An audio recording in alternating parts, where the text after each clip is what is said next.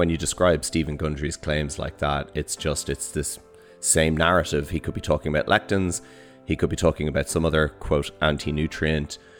He could be talking about sugar and carbohydrate generally, like Gary Taubes. It's a singular unifying theme that provides a broad explanation for every condition we have, and they offer solutions to that why do we single out you know for example one of the mechanisms with with lectins is this increase in lipopolysaccharides but you can see that with dietary saturated fat intake and you won't hear anyone certainly on the you know carnivore side of the fence discuss the increase in endotoxins and endotoxemia that are observed with high saturated fat. And this is not mechanistic. This has been demonstrated in some, for example, of Hannele Järvinen's uh, fatty liver research on you know high saturated fat intake, you could see increases in in uh, in endotoxin associated with the kind of you know uh, well they were overfeeding by like a thousand calories a day of saturated fat. Are lectins toxic? Do they damage the gut lining, cause leaky gut, and increase inflammation? Do they make us fat and sick? Many accept these claims at face value, making it not only acceptable, but healthy to toss the beans in the bin and slap a thick grass fed and grass finished, lectin free steak on the barbecue. But what happens when we place these claims under the microscope?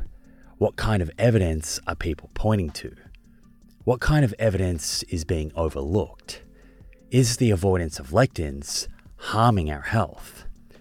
That's what I explore in this conversation with Dr. Alan Flanagan and Dr. Matthew Nagra. Enjoy. One of the best ways to track our health is to regularly get blood work done so we can take a peek under the hood and get a feel for the state of our cardiometabolic and hormonal health. You can do this with your local doctor or you can use a service like InsideTracker. The nice thing about InsideTracker is they make the process super convenient. You can organize their phlebotomist, a person who draws blood, to come to your house or office to do the blood draw. A few days later, your results show up in the InsideTracker app, and they provide lifestyle recommendations based on whether a particular test is suboptimal, normal, or optimal. I've checked InsideTracker's lifestyle recommendations, specifically the exercise and nutrition ones, and I can confidently say they are evidence based and in line with the information shared in both my book and on this show. They even added ApoB to their ultimate plan, based on recommendation from myself and others. It's also nice to have all of your lab results readily accessible in one mobile app, making it easy to pull up past results and see trends and patterns over time. Get 20% off the entire InsideTracker store. To get started, go to insidetracker.com forward slash Simon for this exclusive offer. That's insidetracker.com forward slash Simon.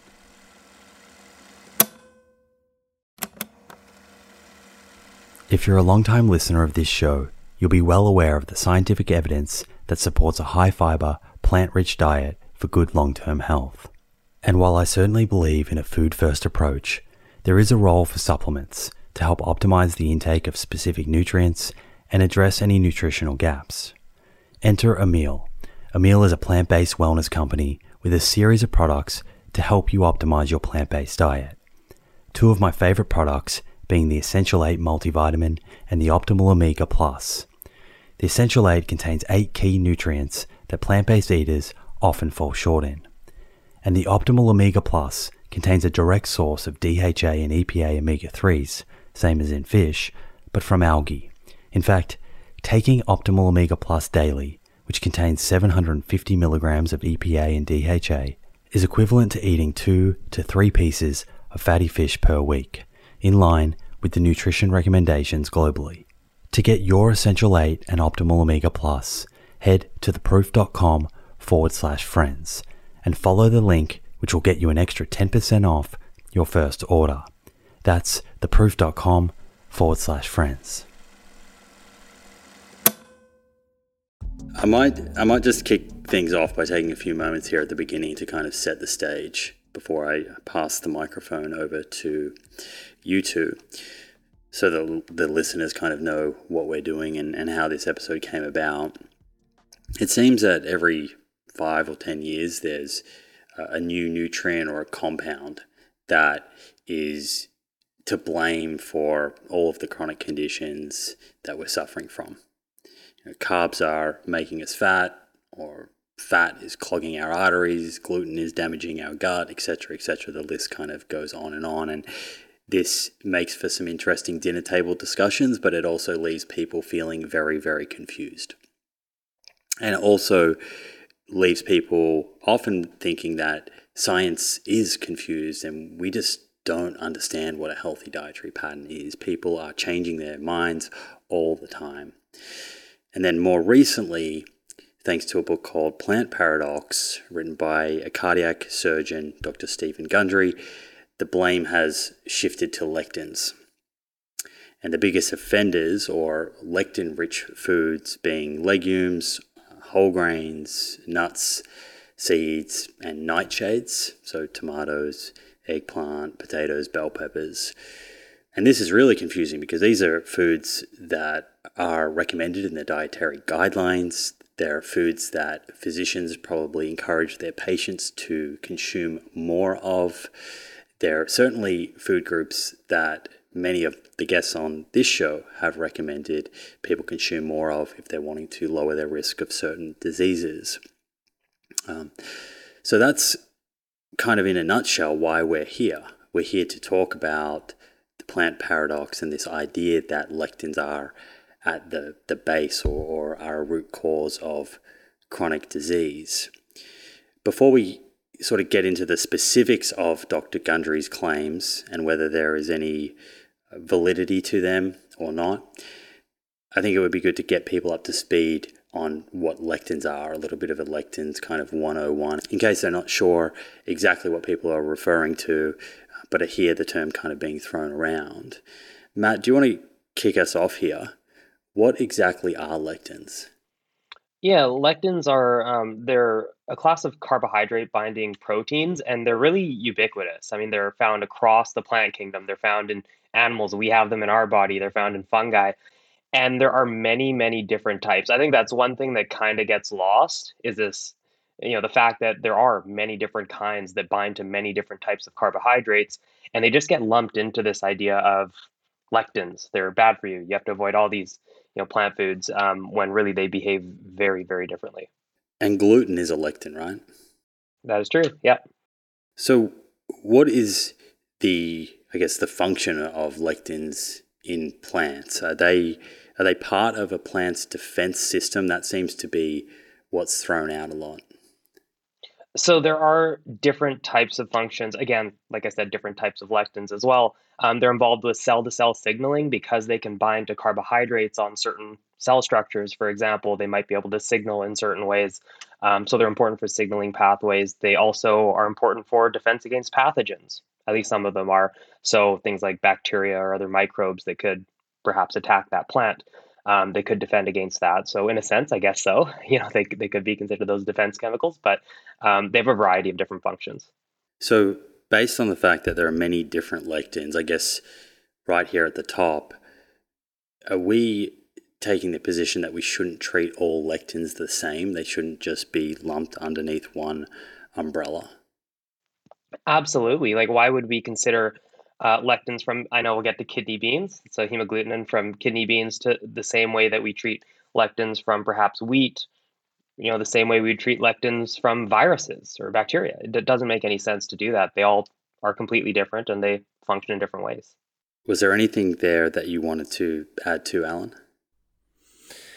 Uh, no, uh, not particularly in terms of the definition. Um, I think just to tee up something that we'll probably get into down the line is is Matt identified that m- multiple structural functions involved in signaling um, and their binding capacity and their ubiquity are important for the claims that you will see made often on the basis of mechanistic or in vitro or indeed animal studies that might suggest an adverse effect. So we know that, for example, that there can be binding to epithelial tissues in the in the intestines, that there can be binding even with microbes or both. And so that at least mechanistically might provide a basis to say, oh, this is a pathway through which there could be, for example, intestinal um, aggravation. Uh, but again, we can we can kind of get into some of the evidence around that, and and the the question that I always would posit on something like this for people to leave a tab open on that we'll explore is, you know, what have we got in terms of human outcomes um, for these? But I think, yeah, as as as far as their broad carbohydrate binding ability goes, this is a very diverse structural function of carbohydrates generally. Um, and so the idea that we could kind of have a broad general conversation about lectins, quote unquote, were specifically focused on glycan binding proteins in, in plant foods uh, derived from plants. Um, and even within that classification, there's structural diversity and there's no singular term that could be applied. Is this a topic of confusion that the, the pair of you are, are regularly kind of met with on social media with people commenting or sending you direct messages that seem confused about lectins? All the time, yeah. I, I would say I get that pretty frequently, and uh, I know you you know about it. I just had a, a big debate with a, a, carnivore proponent, and this certainly came up there as well. And uh, I'll be pulling from some of those notes, I'm sure. But um, yeah, it, it's it's huge online right now, um, and it has been over the last even four or five years uh, Gundry is is is obviously someone who has popularized the concept, but I've even come across it in in some of the kind of biohacking spheres as well. Um, you know, related to like autoimmunity and otherwise. So, um, yeah, it's it's it's it's. I think it would be a, a fairly common enough uh, claim that people have encountered. Mm-hmm. Yeah, we will probably touch on inflammation and autoimmunity at some stage.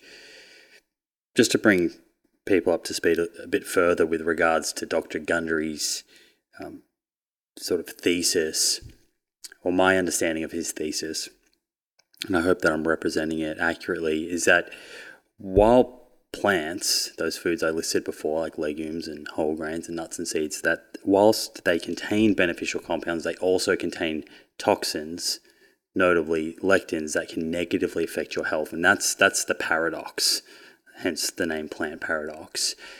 And dr gundry he he speaks of a variety of different kind of quote unquote toxins as he labels it but really focuses most on lectins. And as i said he believes they explain the majority of diseases in the western world.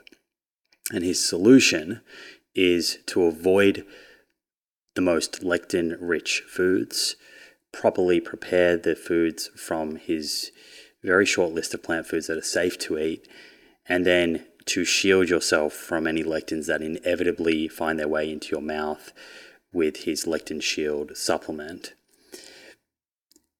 What's your immediate reaction to this thesis? He's laughing already. there, there's a really, I mean, I, I like the way Simon that you kind of laid that out, right? There's a very well worn path to the to, to to kind of claims that we see in the health space broadly, nutrition in particular. And it starts with the identification of the thing, you know, in the food we were told to eat for health is actually what you want to avoid. So we were told to eat X, this is why you should eat Y.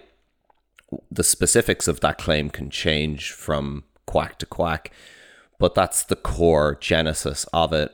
And then you proceed from there to, you know, whatever shreds of evidence they can use to build up that claim. And then, of course, this thing in food that we were told to eat, but we shouldn't, is also the quote unquote root cause. And so it's not that it's necessarily specific to any condition, it's in fact a uniform explanation for all conditions. And you can achieve health by removing this thing and also purchasing an $80 supplement. And it's just, it's such a, it's such an incredible blueprint, right? As a template, you know, we, we could sit here now and come up with the next one if we just thought long and hard enough about something in food. um, and so, and yet, and yet, I mean, I know we can laugh at it, but yet this type of sequential narrative is incredibly persuasive to people, um, especially.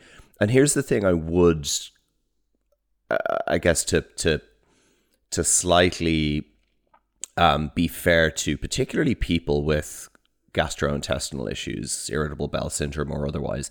There's a lot of gaps in knowledge that we have. The difference between people that are trying to at least adhere to a scientific way of thinking about it is we don't just fill in the gaps with whatever uh, mechanistic speculation or otherwise. And unfortunately, the gaps are often manipulated by someone like a Steven Gundry to mount a specific claim. And that can be incredibly persuasive to people. If you're someone who has, you know, uh, symptoms and you're not really getting any resolution from the generic kind of advice you might get, or even from a frontline or sorry, second line intervention like a low FODMAP diet. Uh, and then where do you go? And of course, this is where claims like this, made by someone with a degree of authority bias, can become incredibly persuasive for people. Um, so there is a challenge there in terms of trying to balance what we know with what gaps may exist. Um, but yeah, I think when you when you describe Steven Gundry's claims like that, it's just it's this same narrative. He could be talking about lectins. He could be talking about some other quote anti nutrient. He could be talking about sugar and carbohydrate generally, like Gary Taubes. It's a singular unifying theme that provides a broad explanation for every condition we have, and they offer solutions to that. I might be skipping forward a little bit here because we're yet to dig into his claims, but I think it's it's important to kind of hit up the top here as well.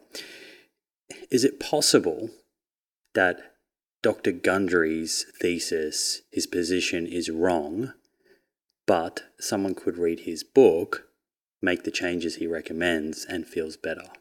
Oh, I would say of of course. I mean, eh, you never know. Eh, for for each individual, they might have difficulty with certain foods. Um, there are certain intolerances, there are food allergies, there are all sorts of reasons that someone could react negatively to a specific food.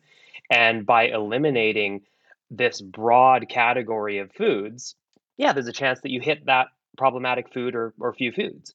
Um, and so when someone makes those kinds of changes, they feel better. It can be even more convincing to them, you know, versus just just hearing the stories. Um, so yeah, I think it's absolutely possible, but there are better ways to narrow in on what the problem is without eliminating all of these what are really healthy foods. Um, yeah, which I think could have a you know negative consequences down the road. Yeah, I agree. I mean, if we if we take for example, let, let's take a food we'll probably discuss several times today is like beans generally, or red kidney beans to be very specific. And we know, for example, if we're characterizing uh, individuals with IBS compared to non IBS controls, one of the characteristics is hypersensitivity to distension. There's the same amount of hydrogen produced as a byproduct of fermentation of non digestible carbohydrates but there's hypersensitivity in some individuals compared to others. So absolutely, it's possible that as a byproduct of a food fiber rich, that there is this effect. And so they, so so what you know, and it's really important because what's Matt, what Matt's describing is important. It's correctly identifying what may be at play and why, rather than people getting sold down. Oh, it's it's for the wrong reasons that they're then going on what could be a very exclusionary diet for for the wrong reasons. And then paying 80 bucks for a supplement. and then paying 80 bucks for Lectin Shield. yeah. Yeah. I mean, just to reiterate what you said, Alan, it is it is it's a playbook. Step one, everything you've been told, that's wrong. Mm-hmm. And then once once you hear that, you're you're waiting to be told, well, what what is actually to blame? so that's step two you know, now that we've established that that, let's introduce something else to blame for poor health, and then step three, let's sell you some type of solution. Uh, so the claims that I that I want to kind of zoom in on here are number one, and we've kind of hit this, but everything you've been taught about diet and your health is wrong. Um, number two, that I see come up quite a bit, is lectins cause leaky gut. Number three, which is somewhat uh, related to number two, lectins cause inflammation, or is often related within the same story that there's damage to the gut lining, increased intestinal permeability, and subsequently infl- inflammation. Number four, again, somewhat related to number two and three, lectins cause Uh, autoimmune conditions or can worsen them, and avoiding lectins has been shown to cure autoimmune conditions. And number five, lectins cause weight gain. Just to kind of close the loop on number one, the everything you've been taught about diet and your health is wrong. I I thought it was interesting that in his in his book Plant Paradox, he says that in the introduction. But then in chapter 1, he kicks it off saying eating shellfish and egg yolks dramatically reduces cholesterol. As I said in the introduction, forget everything you thought you knew was true. So what what I take from this is he's saying that dietary cholesterol reduces serum cholesterol and the you know forget the guidelines that have kind of recommended people limit dietary cholesterol over over the years. And there's some nuance in, in that and that's kind of irrelevant here but he's he's sort of making the claim that these foods rich in dietary cholesterol dramatically reduce cholesterol. And all you have to do is look at that first reference and and and and see that it was a clinical trial that looked at a group of, of healthy um, normolipidemic men, so their their cholesterol levels were normal, and they had a diet rich in saturated fat and animal protein, and then they had some people swap some of that animal protein rich in saturated fat for shellfish and of course, their cholesterol, serum cholesterol, went down. They were eating much less saturated fat and more polyunsaturated fats. But Dr. Gundry here is kind of attributing that reduction in serum cholesterol to the cholesterol in shellfish, and he's kind of tacked on egg yolks there. Um, so he's he's kind of doubling down on this idea that you need to rethink what you know. But the problem here is that that study is actually well supported by the dietary guidelines. And the authors in that paper say that the reduction in cholesterol that these subjects eating shellfish is explained by a reduction in saturated fat and an increase in polyunsaturated fats. You know, so not that you would expect the average reader to kind of go into that first study, but if someone did, you can kind of already begin to see how this book is going to play out. Uh, I wonder if we can give people a heuristic to work with for these kind of claims. When you see a book written by some someone MD that launches with everything you know about nutrition is wrong, a good heuristic for people to maybe think about is actually that's like a dog whistle for everything this person's going to say is likely going to be wrong. this person's not, going to probably not far off. this person's guaranteed to get the interpretations wrong. And if we double click on that further here, Alan, uh, you know, taking the position that the the the dietary guidelines is wrong and that there's some other explanation, maybe you can walk us back through some some of the data, and it can be high level, but there is evidence that suggests you know, if people moved more towards dietary guidelines, I know there was that study looking at the UK dietary guidelines, that this does improve either biomarkers or health outcomes. Yeah, uh, like we, we, we can think pretty pretty high level for this one, right? This claim everything you know about nutrition is wrong or everything the research or the science tells us is wrong is so demonstrably false and it's it generally at best relied on either in that case a complete misinterpretation so it's not even an accurate example or it's relied on for example you can see certain authors will still say well because dairy fats may behave slightly differently in these controlled studies on blood lipids our dietary guidelines for saturated fat as a broad group are wrong. So it's either based on misinterpreted data gross over extrapolations and generalizations. And actually, I think people miss these broad, multiple examples of where nutrition science produced evidence from epidemiology that ended up congruent with uh, intervention trials in some cases or mechanistic work in others. So we have the example of you know folic acid and neural tube defects originally identified in case control studies confirmed in some prospective studies, confirmed in randomized control trials. Uh, we have the example of trans fats in the food supply. We didn't even need an RCT to to show that, although you could retrospectively attribute metabolic ward research that looked at partially hydrogenated fats, and you could you could link using the same food, for example, ground nut oil, and you could see in its natural form as an unsaturated fat rich oil, lower levels of cholesterol, but in the partially hydrogenated version, cholesterol going through the roof. So, across multiple domains or multiple isolated examples, we have seen nutrition science produce successful interventions for the public health. And then that's at kind of specific nutrient level examples.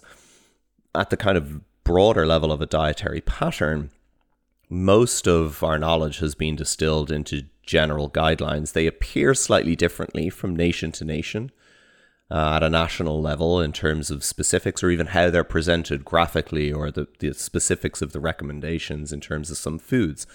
But broadly speaking, as characteristics of diet, they're relatively uniform in suggesting that saturated fats are lowered and replaced with unsaturated fats, and complex carbohydrates are preferred over refined um, fruits and vegetables are consumed, you know, at least five a day, which is the compromise, because ideally it would be higher, but we need to be realistic with public health recommendations.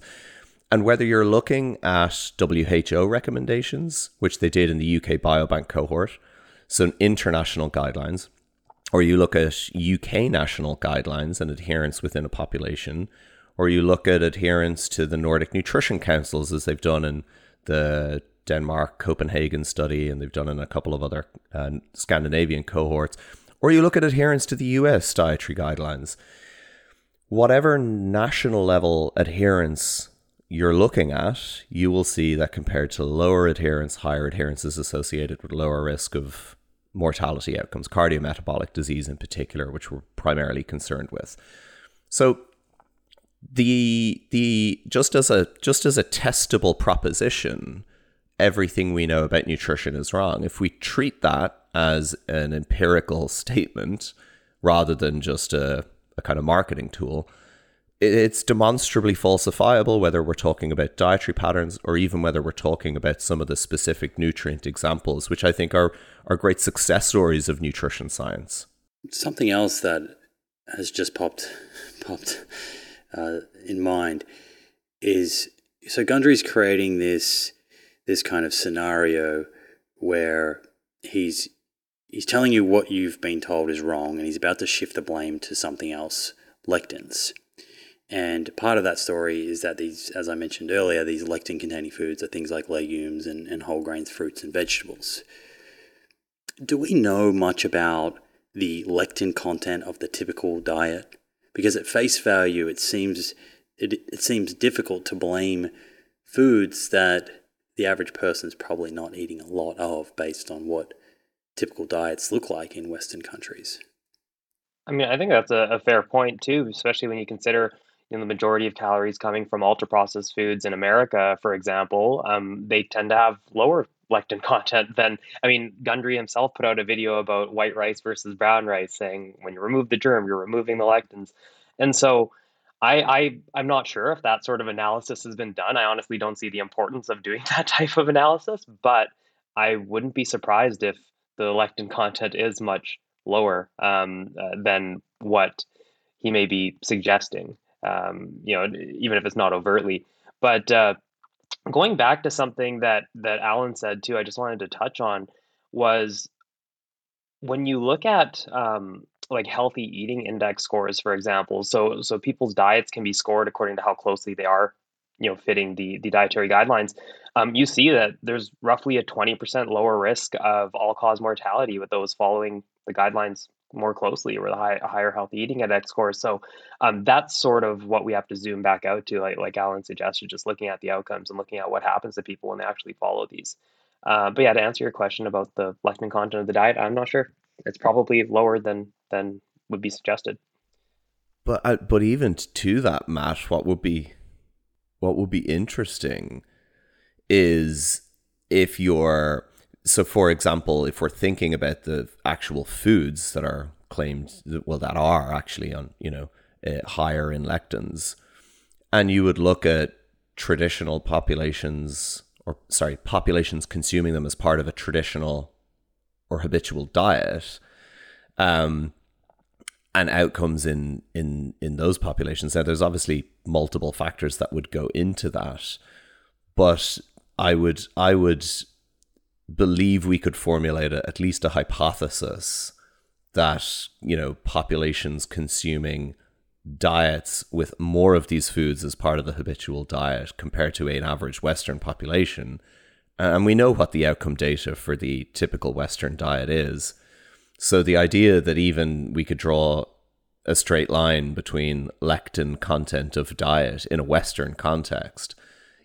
you know, knowing that there are diets which would have habitually higher levels of these foods consumed in them, I just even think, I think even as a hypothesis, it's it's riddled with holes already.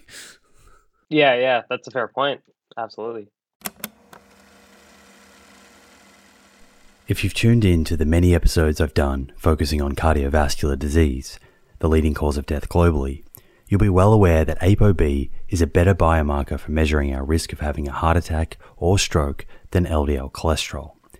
The only problem is that not every pathology lab is set up to test ApoB levels. Fortunately, this has now been made easier by InsideTracker, a leading health and wellness company, founded in 2009 by experts in aging, genetics, and biometric data from Harvard, MIT, and Tufts that provides lifestyle advice based on your blood test results. With the new edition of ApoB, InsideTracker's ultimate plan now analyzes 44 biomarkers, including metabolic health markers like HbA1c, triglycerides, and blood glucose, important nutrients like vitamin D and iron, as well as hormones like cortisol, sex hormone binding globulin, free testosterone, and total testosterone, before giving you science backed lifestyle advice to optimize your health and longevity. Your data tells the story of your health. With InsideTracker, get to know your story and create a lifestyle that delivers better health for longer. Get 20% off the entire InsideTracker store. To get started and redeem this offer, go to insidetracker.com forward slash Simon.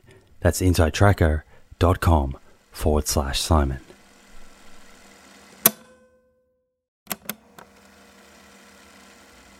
Hey friends, the scientific evidence on lifestyle habits that lead to longevity is clear. Now it's time to put this knowledge into action. I'm excited to announce the Living Proof Longevity Challenge, a 12 week program to build evidence based lifestyle habits to optimize longevity. My team and I have transformed over hundreds of hours of conversations with experts on aging, nutrition, and exercise into a life changing 12 week program that will challenge you to develop habits that lead to a longer, better life. This is a unique opportunity to gather health data about yourself that has the potential to change your life for the better. You'll start by testing 10 longevity biomarkers that tell the truth about where your longevity stands right now, today. Following that, you'll get a personalized longevity score to guide your 12 weeks of habit building that will boost your score and improve your biomarkers for the better. After the challenge, you'll retest your 10 biomarkers and see the proof of how powerful these science backed habits really are.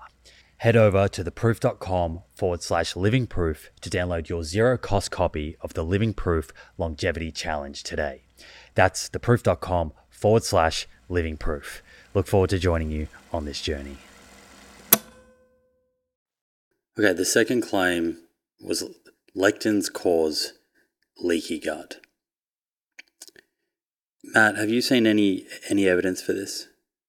Um, so one of the one of the things that has come up um, is this idea that certain lectins or lectin-containing foods um, can contain even non-lectin compounds, but we'll say lectins for sake of argument, um, can bind to uh, what are called toll-like receptors, and these can uh, trigger inflammation in the gut, uh, perhaps lead to intestinal permeability. And this is usually demonstrated in, say, animal models where they'll actually place the the compounds right into the intestine or the intestinal wall and see what happens. Um, or perhaps in a petri dish with certain epithelial cells that would typically line the gut. Uh, and you see, yeah, there may be some adverse effects in that context, but that's not what we're looking at. We want to look at in the context of a functioning human body what actually happens. And we don't actually see that. There might be certain markers of intestinal permeability that rise when you give gluten to people with, say, celiac disease or non celiac gluten sensitivity, but we already know they have problems with gluten, right? That doesn't pertain to the 95 ish, roughly, percent of people who don't have issues with gluten um, or other lectins, perhaps. And so I'm uh, I think that's where it largely stems from. But the irony there is that there are bacterial endotoxins in meat, for example, um, that can also bind to those same toll-like receptors and lead to intestinal permeability in the similar sort of context, those preclinical studies and whatnot. Why is it that we're pointing the finger at these uh, lectins when you could easily point the fingers at the foods that they are recommending? At the end of the day, what we have to do is step back, look at the human health outcome data, and seeing does this lead to worse outcomes in humans when they're consuming it? Um, and in that case, we just don't see that. Yeah, there's there's a, a really good point there, which is that uh, why do we single out? You know, for example, one of the mechanisms with with lectins is this increase in lipopolysaccharides, but you can see that with dietary saturated fat intake, and you won't hear anyone, certainly on the you know, carnivore side of the fence discuss the increase in endotoxins and endotoxemia that are observed with high saturated fat. And this is not mechanistic. This has been demonstrated in some, for example, of Hannele Järvinen's uh, fatty liver research on you know high saturated fat intake. You could see increases in in uh, in endotoxin uh, associated with the kind of you know, uh, well, they were overfeeding by like a thousand calories a day of saturated fat. But again, this was demonstrated in, in a human context. Whereas, like Matt said, you know, animal models, yes, high doses, but, and a really important point Matt said, animal models and cell culture studies are often using the isolated compound itself. And from a from a from a scientific and, and, and kind of methodological standpoint, this is crucial because this is not necessarily at all analogous to cooking and preparing red kidney beans and feeding them to humans. So they're very different concept, you know, conceptual approaches that that you know obviously someone like a Steven Gundry is unconcerned with because he's only concerned with framing the specifics of his claim. But in terms of assessing research that's available, that's a really important factor. And ultimately, it doesn't appear, at least I haven't seen any human data that would suggest, obviously, Matt highlighted someone with individuals with celiac. But outside of that, I haven't seen any human trials using, for example, cooked beans that would show any sort of corroboration to some of the in vitro or animal model studies on effects of isolated lectins on intestinal epithelial function or or uh, inflammatory markers. Right. So what you're saying there is that lectins could behave differently or affect physiology differently in an isolated form versus within a food matrix and consumed as as a whole food. And that that isolated form is not independent of dose um, you know, the doses used of an isolated form mechanistically uh, in in vitro research or in an animal model are often relative to you know a human organism um, physiologically a lot higher than uh, what would be achieved from a normal diet. I think this is an important point. So, remind people how should we think about animal studies? So, let's think bigger picture here, not even just this lectin conversation. They're on social media and they they see an in vitro or an, an animal study being shared and being used as evidence to support some type of dietary change, food behavior. What do you want people to to kind of pause and, and think about? That the the proper place of it is and it is important. Uh, in vitro research is important. Cell culture research is important. Animal models are important. They're important to investigate uh, potential pathways, potential mechanisms, potential dose responses if food additives are being introduced into the food supply. So that's a particularly important concept when it comes to artificial sweeteners. And people will make claims about neurotoxicity, but they're deliberately pushing doses up to try and identify what will ultimately be known as the no adverse, um, no observed adverse effect level. So these models of research are important, but they are experimental research. Okay. And there's a term that's often used like translational science, right? Ultimately, if it's going to have validity for, for humans and human outcomes, there needs to be translation from those preclinical models or cell culture studies across into humans. So those models often serve as a starting point, um, but they need to then be translated into uh, into in vivo effects, i.e., in living humans. And you quite often, depending on what we're talking about, do not see that translational adverse effects that you might see. Uh, and so, in their proper place, they do provide important context and information. So, Simon, you shared a study that Steven Gundry apparently relies on on lectin activity. A study I think was published in 1989. Um, and you look at a study like that, for example, which was conducted in rats and looked at their growth trends, fed diets that were containing raw kidney beans or kidney beans cooked at various temperatures. And so, in that study, for example, whether kidney beans, in terms of the gram amount per kilogram of body weight, and remember, rats are fairly small organisms compared to humans, 100 to 150 to 200 grams of raw kidney beans per kilogram of, of the rat's body weight when cooked at 100 degrees, you know, when boiled, completely eradicated any presence of uh, or any evidence of growth inhibition that was observed. And so, so, so someone can look at that study and see growth inhibition from raw and uh, kidney beans in that in that study, and go running off with it, saying, "Look, this is an example of an adverse effect of." But again, it's not even a representation of the study itself, and so what would be more relevant as a data point from this study to take into available human evidence would actually be the evidence in relation to the effects of cooking. And indeed, if we if we do look at, uh, you know, um, the, the the the impacts of properly proper preparation, that would be consistent with why we would assume that there wouldn't be these constant negative effects uh, in humans because those preparation methods are typically used.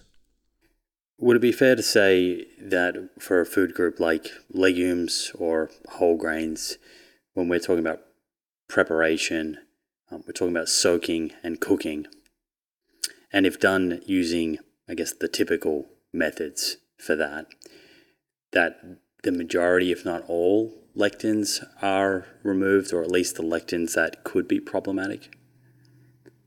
Yeah, I mean, if you're cooking to the point that they're soft and edible, so um, I mean, you can squish it with a fork. That's usually the little test that I, I suggest, right? If you can squish it with a fork, chances are the lectins are down into single digit percentages, if not eradicated altogether uh, or undetectable. And in that case, yeah, it's safe to eat. Canned legumes are already cooked and safe to eat.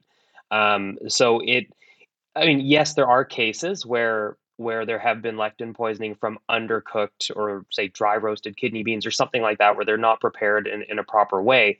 Um, those cases are very rare typically, and they'll be concentrated in you know a specific kitchen was preparing them in the incorrect way, and and during a day of, of eating, a bunch of people got sick or or what have you. But um, but fortunately, this isn't common, and and yeah, there might need to be a little more education around that for certain people or certain groups of people, but but really, it's not that challenging and and you know if, if you go uh, i always point to my my indian background. You go to india um, everyone's preparing these properly. We don't hear about uh, lectin poisoning cases over there.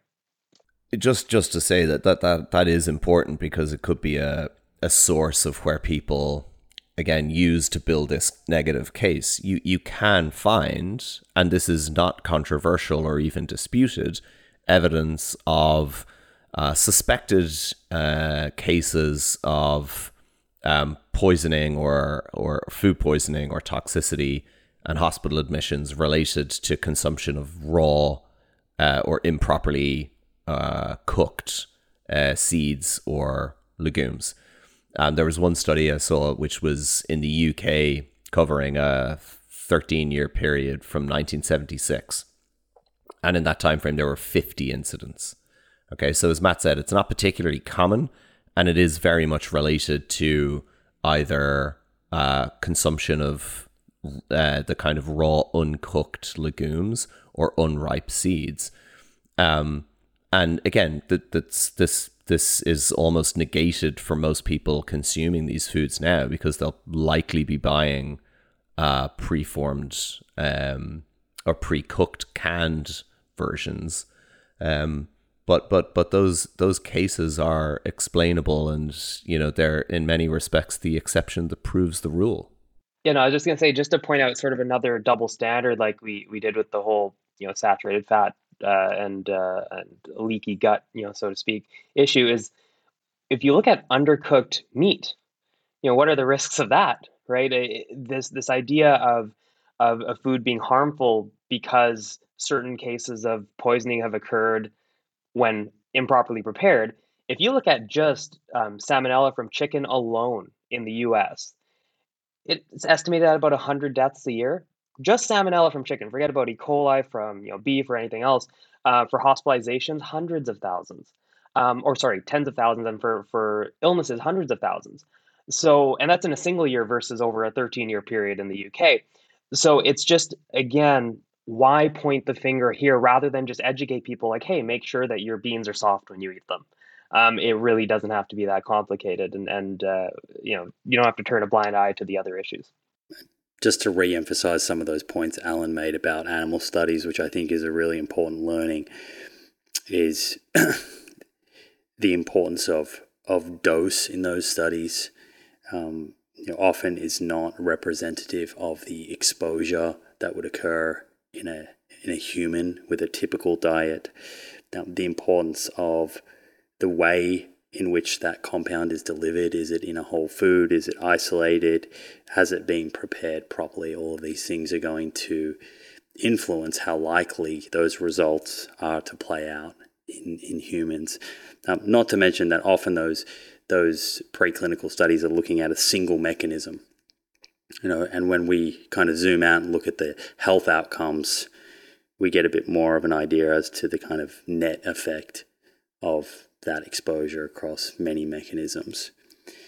Um, the other thing I would add to that that I thought was interesting is that when when these petri dish studies or animal studies are kind of used to create fear, generate fear around lectins, and I think you could almost find a a, a petri dish study or an animal study to generate fear over every single compound or the, or the main compounds in our diets, just about. But what you won't hear with regards to these types of studies um, and lectins is some of the potential beneficial properties that lectins may have. And I have a quote here from a, a study that says, in contrast to the anti nutritional characteristics of lectins initially proposed by many researchers, some evidence suggests that lectins may have therapeutic benefits and could be used as functional foods and nutraceutical agents. Because of lectins' strong affinity and specificity to glycans, interest lies in their potential as both cancer diagnostic and treatment tools. Now, I'm not suggesting that this means that lectins are the next treatment for cancer. But you can see how the same argument could be created if we were to go and cherry pick this evidence. I mean, all you have to do is ask someone to search lectins in PubMed, and you'll see. And they're all they're all reviews. Don't this is not you know human outcome evidence for the most part. It's reviews based on animal models and cell culture studies. But there's interest in lectins, and this goes to the point Matt made at the very start in terms of defining them there's been interest in lectins in terms of uh, immune modulating effects in a positive sense.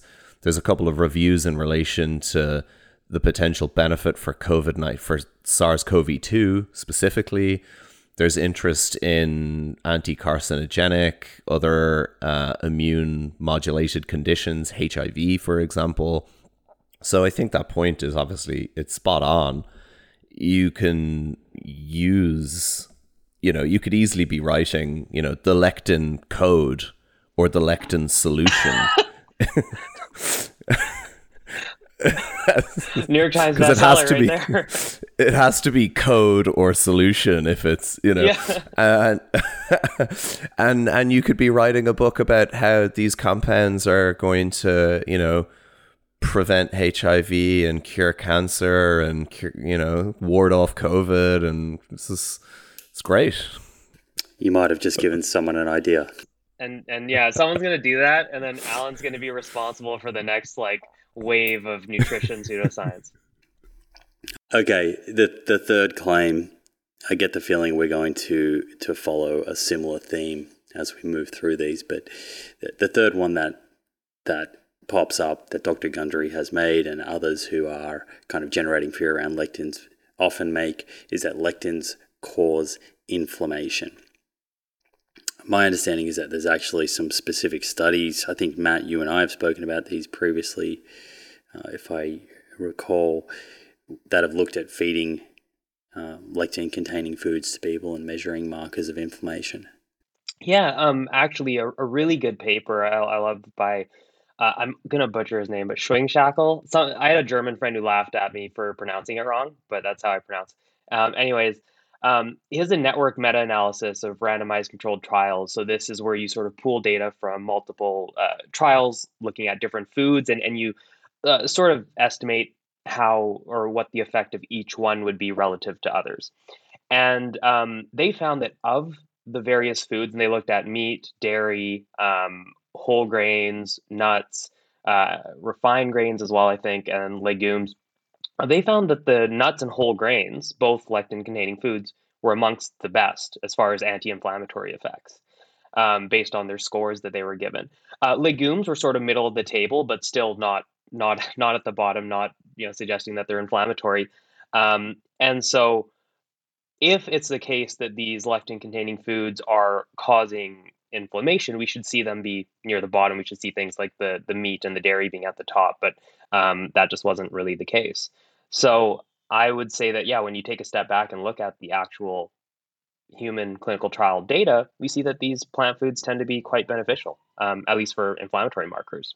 Alan, anything to add, add to that? Are you happy with that? And that's yeah, that's and it's consistent for whole grains as well um, as legumes. So, and obviously whole grains are like less less of a kind of lectin rich food necessarily as a food group compared to legumes.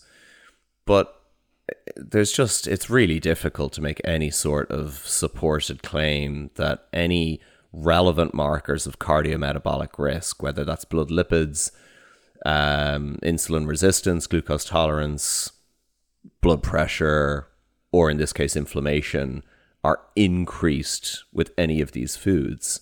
Um, and as Matt said, the comparators are, of course, important. So I just I'd wonder what is being uh, you know used to support that claim. Although again, noting that Red Pen Reviews scored the plant paradox at 26% for scientific accuracy, I think that can you know tell us what we need to know about what studies might be supporting his claims specific to inflammation. But I think we could really quite confidently say, on the basis of the majority of evidence that there is, that there's no concern uh, in human outcome data for legumes, whole grains, or some of these other plant foods in relation to inflammatory markers. I scored 95% for scientific accuracy. Ah, there so you go. boys are aware. Uh, There you go. But actually, Well done. I, uh, I have both of you to thank for that because you, you each of you re- reviewed different parts of the book. so I can't take can't take full credit for that. Thank God. Um, Can you imagine if you reviewed it? You and reviewed you got it like and I got, fifty percent. I just retire. I mean, take, take my name off of it. Yeah. I give up. Okay. Autoimmune conditions. Lectins cause autoimmune conditions.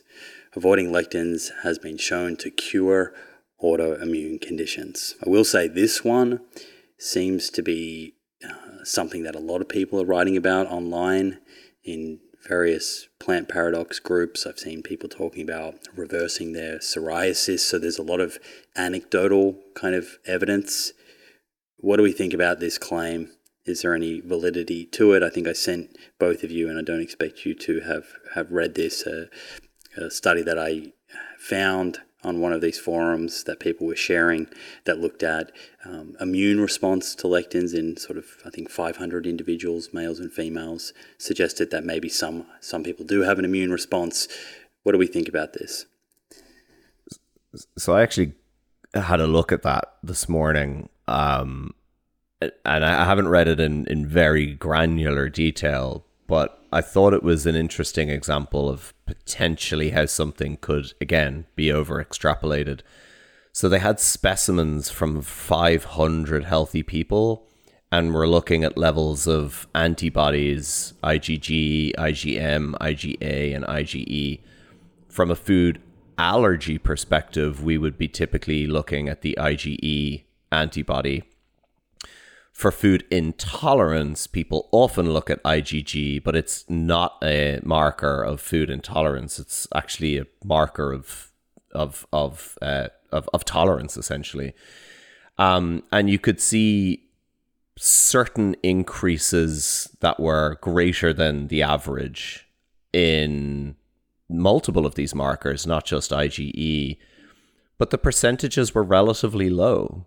Uh, so on the whole, most of the samples, and this is this is culturing the human blood with levels of these um, of uh, of different lectins. It, that to me wouldn't be a particularly persuasive uh, in you know a, a example of these foods being particularly problematic. Although, if we were to, I, I guess, take it at its highest, it might indicate that at least a, a some small proportion of individuals, but we wouldn't be able, again, because of the methodology of this study, to come away with that conclusion until this was actually repeated in a kind of more in vivo setting. Uh, so yeah, I just again I can see how an online community of people who aren't really interested in the methodology and the context of the wider research around an area would take something like this and run off with it. But I don't think it would be particularly persuasive. And I don't think it would be something that you could conclude uh, that this is, in fact, an effect worth considering until it was shown in an in vivo context. And the fact that other antibodies like IgG were elevated, uh, it just looked a little bit unspecific to me. And I would bet if you were to repeat that with other compounds found in other foods, um, you'd probably get similar results. So you, you'd probably have a small number of people with with slightly higher levels of, of certain antibodies um, versus you know Mhm. others. So yeah, i it's one of those things where you need to take a step back and look at the broader evidence, the human outcome data, and is there any? And and you know, as Alan suggested, there really isn't at this point. And it does seem like it's a case of of people perhaps sort of jumping the gun or running with it and misinterpreting it because the authors themselves, I have a quote from them here in front of me. they weren't getting carried away, and they were actually warning people not to get carried away with the results of their own study. They said these findings are greatly different from the unjustified claims in a book that was published in 2017.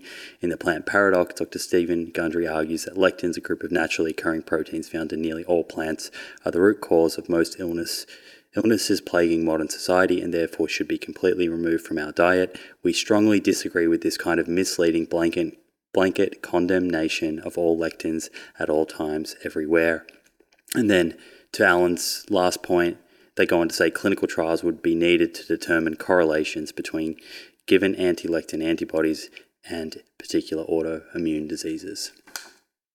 Okay, so that's autoimmune conditions. And maybe there could be some interesting trials that that are um, run in the near future and, and something that we could kind of revisit. So that brings us to number five, which I thought was particularly interesting. Dr. Gundry's claim that lectins cause weight gain. I was really interested to understand the mechanism that he was proposing by which lectins have this effect.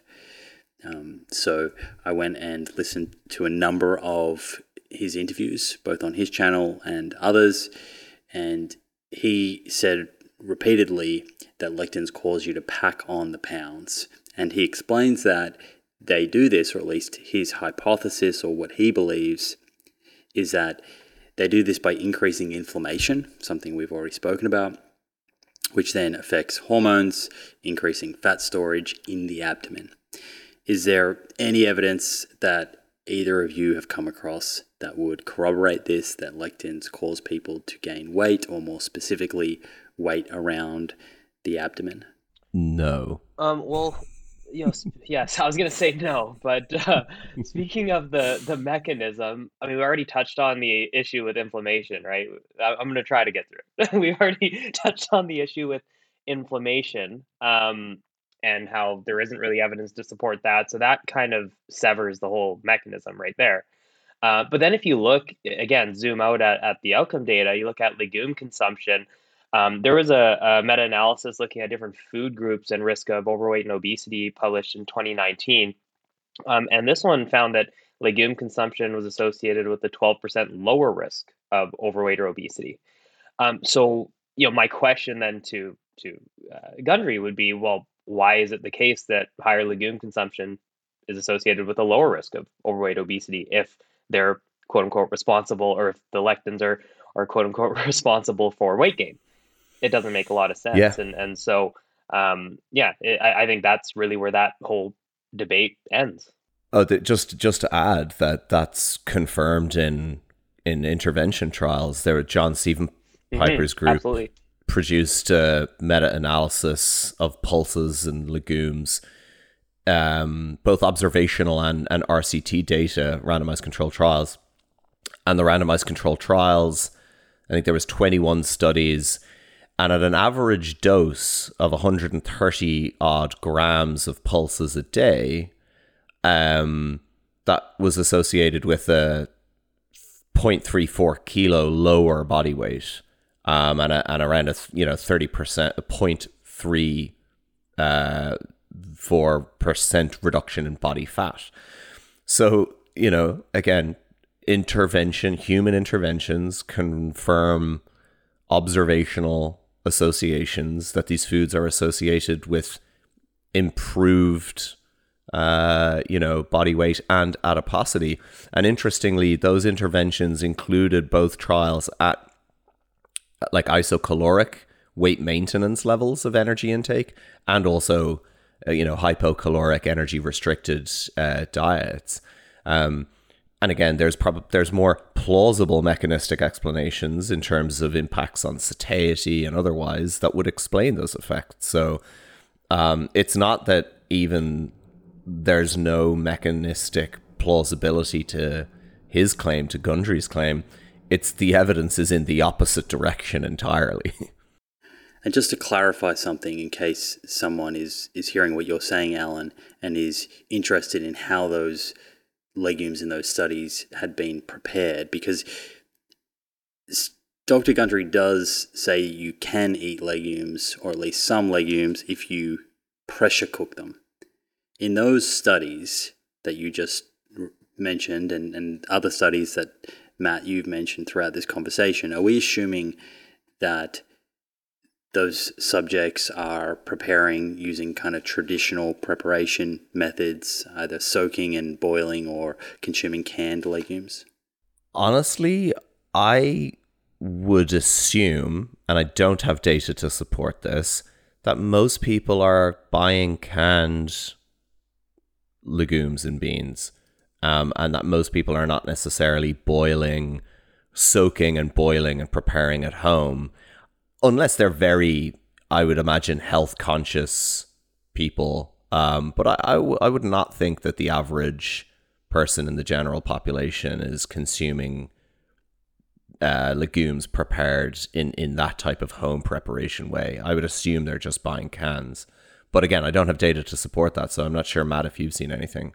Yeah, and I would largely agree with you. I don't have data on exactly what proportion of the population prepares legumes in a specific way. I don't even know if that data is out there.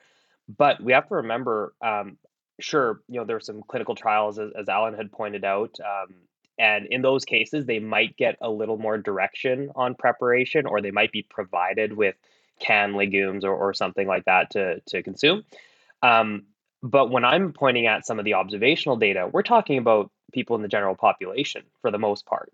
We can't assume that these people are are soaking legumes overnight and then rinsing and then cooking and and going through these special preparation methods or that they all have pressure cookers or the majority have pressure cookers.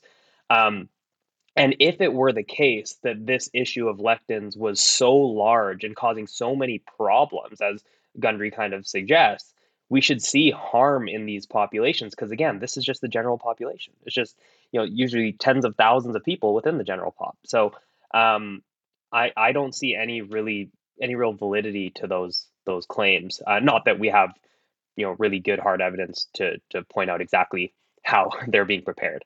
So w- why do you think gundry is ignoring the the studies that exist that show when you prepare beans or whole grains correctly that 90 plus odd percent of lectins are destroyed. Or when you look at health outcome studies that people who are, who are eating more of these foods tend to have lower risk of disease lower total mortality. Why why do you think he's ignoring that? Do you think he's ignoring that? Do you think he's aware of that data? Well the plant paradox retails at what about $20 and lectin shield is 80 so there's two pretty that's a that's a that's a hundred dollars per you know per person who believes this. So it's pretty pretty pretty incentivized. I suppose that was a pretty silly question to ask. Speaking of lectin shield have either of you looked at the supplement the ingredients and, and the kind of evidence that Dr. Gundry and his team are using to support the claims?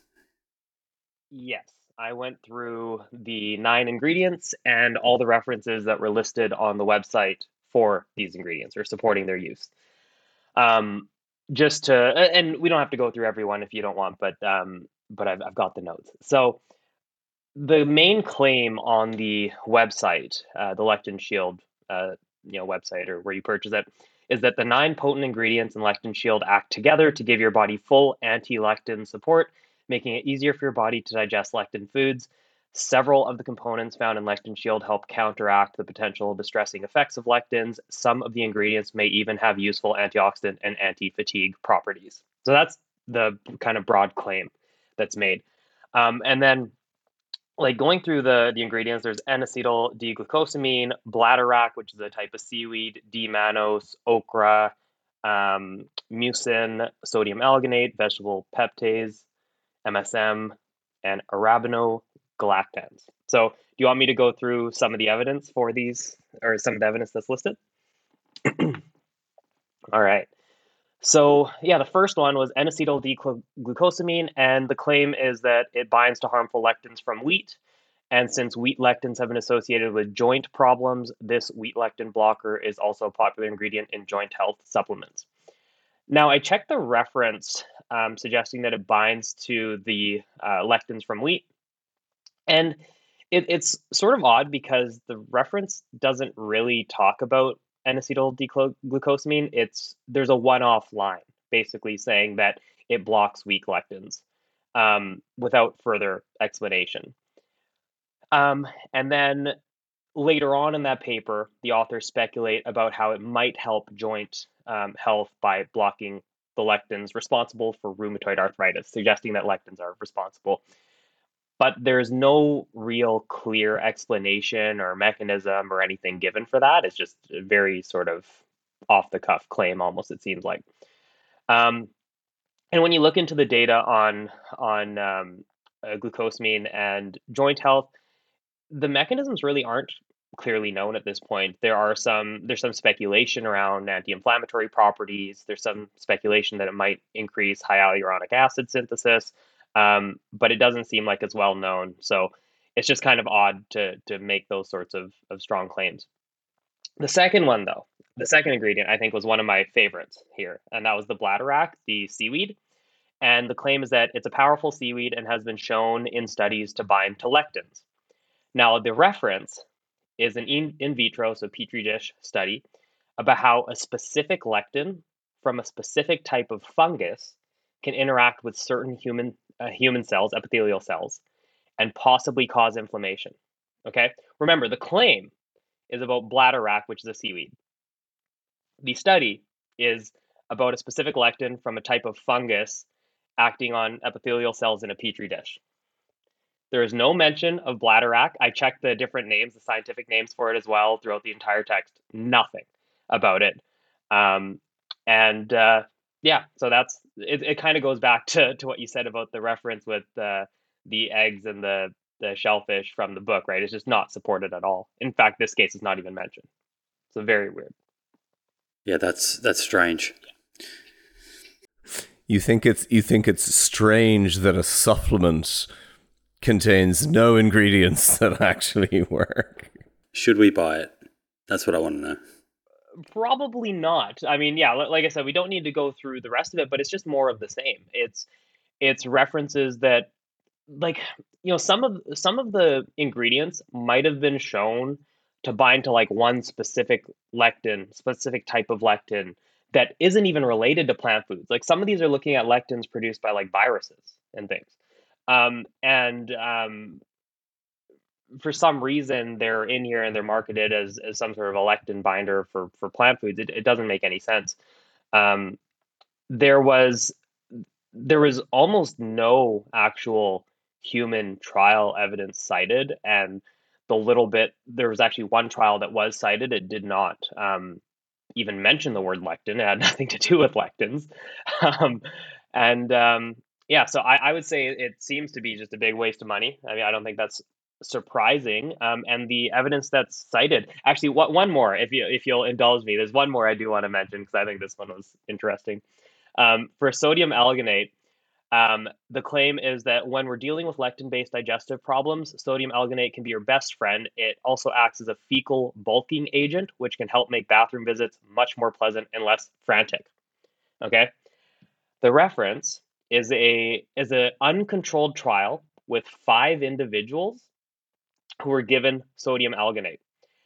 And this is directly ripped from the, the study, this quote. Although the dietary transit time remained constant for two volunteers, it decreased for two and increased slightly for one, with little resulting change in the overall mean value. So let's just go back to the claim again.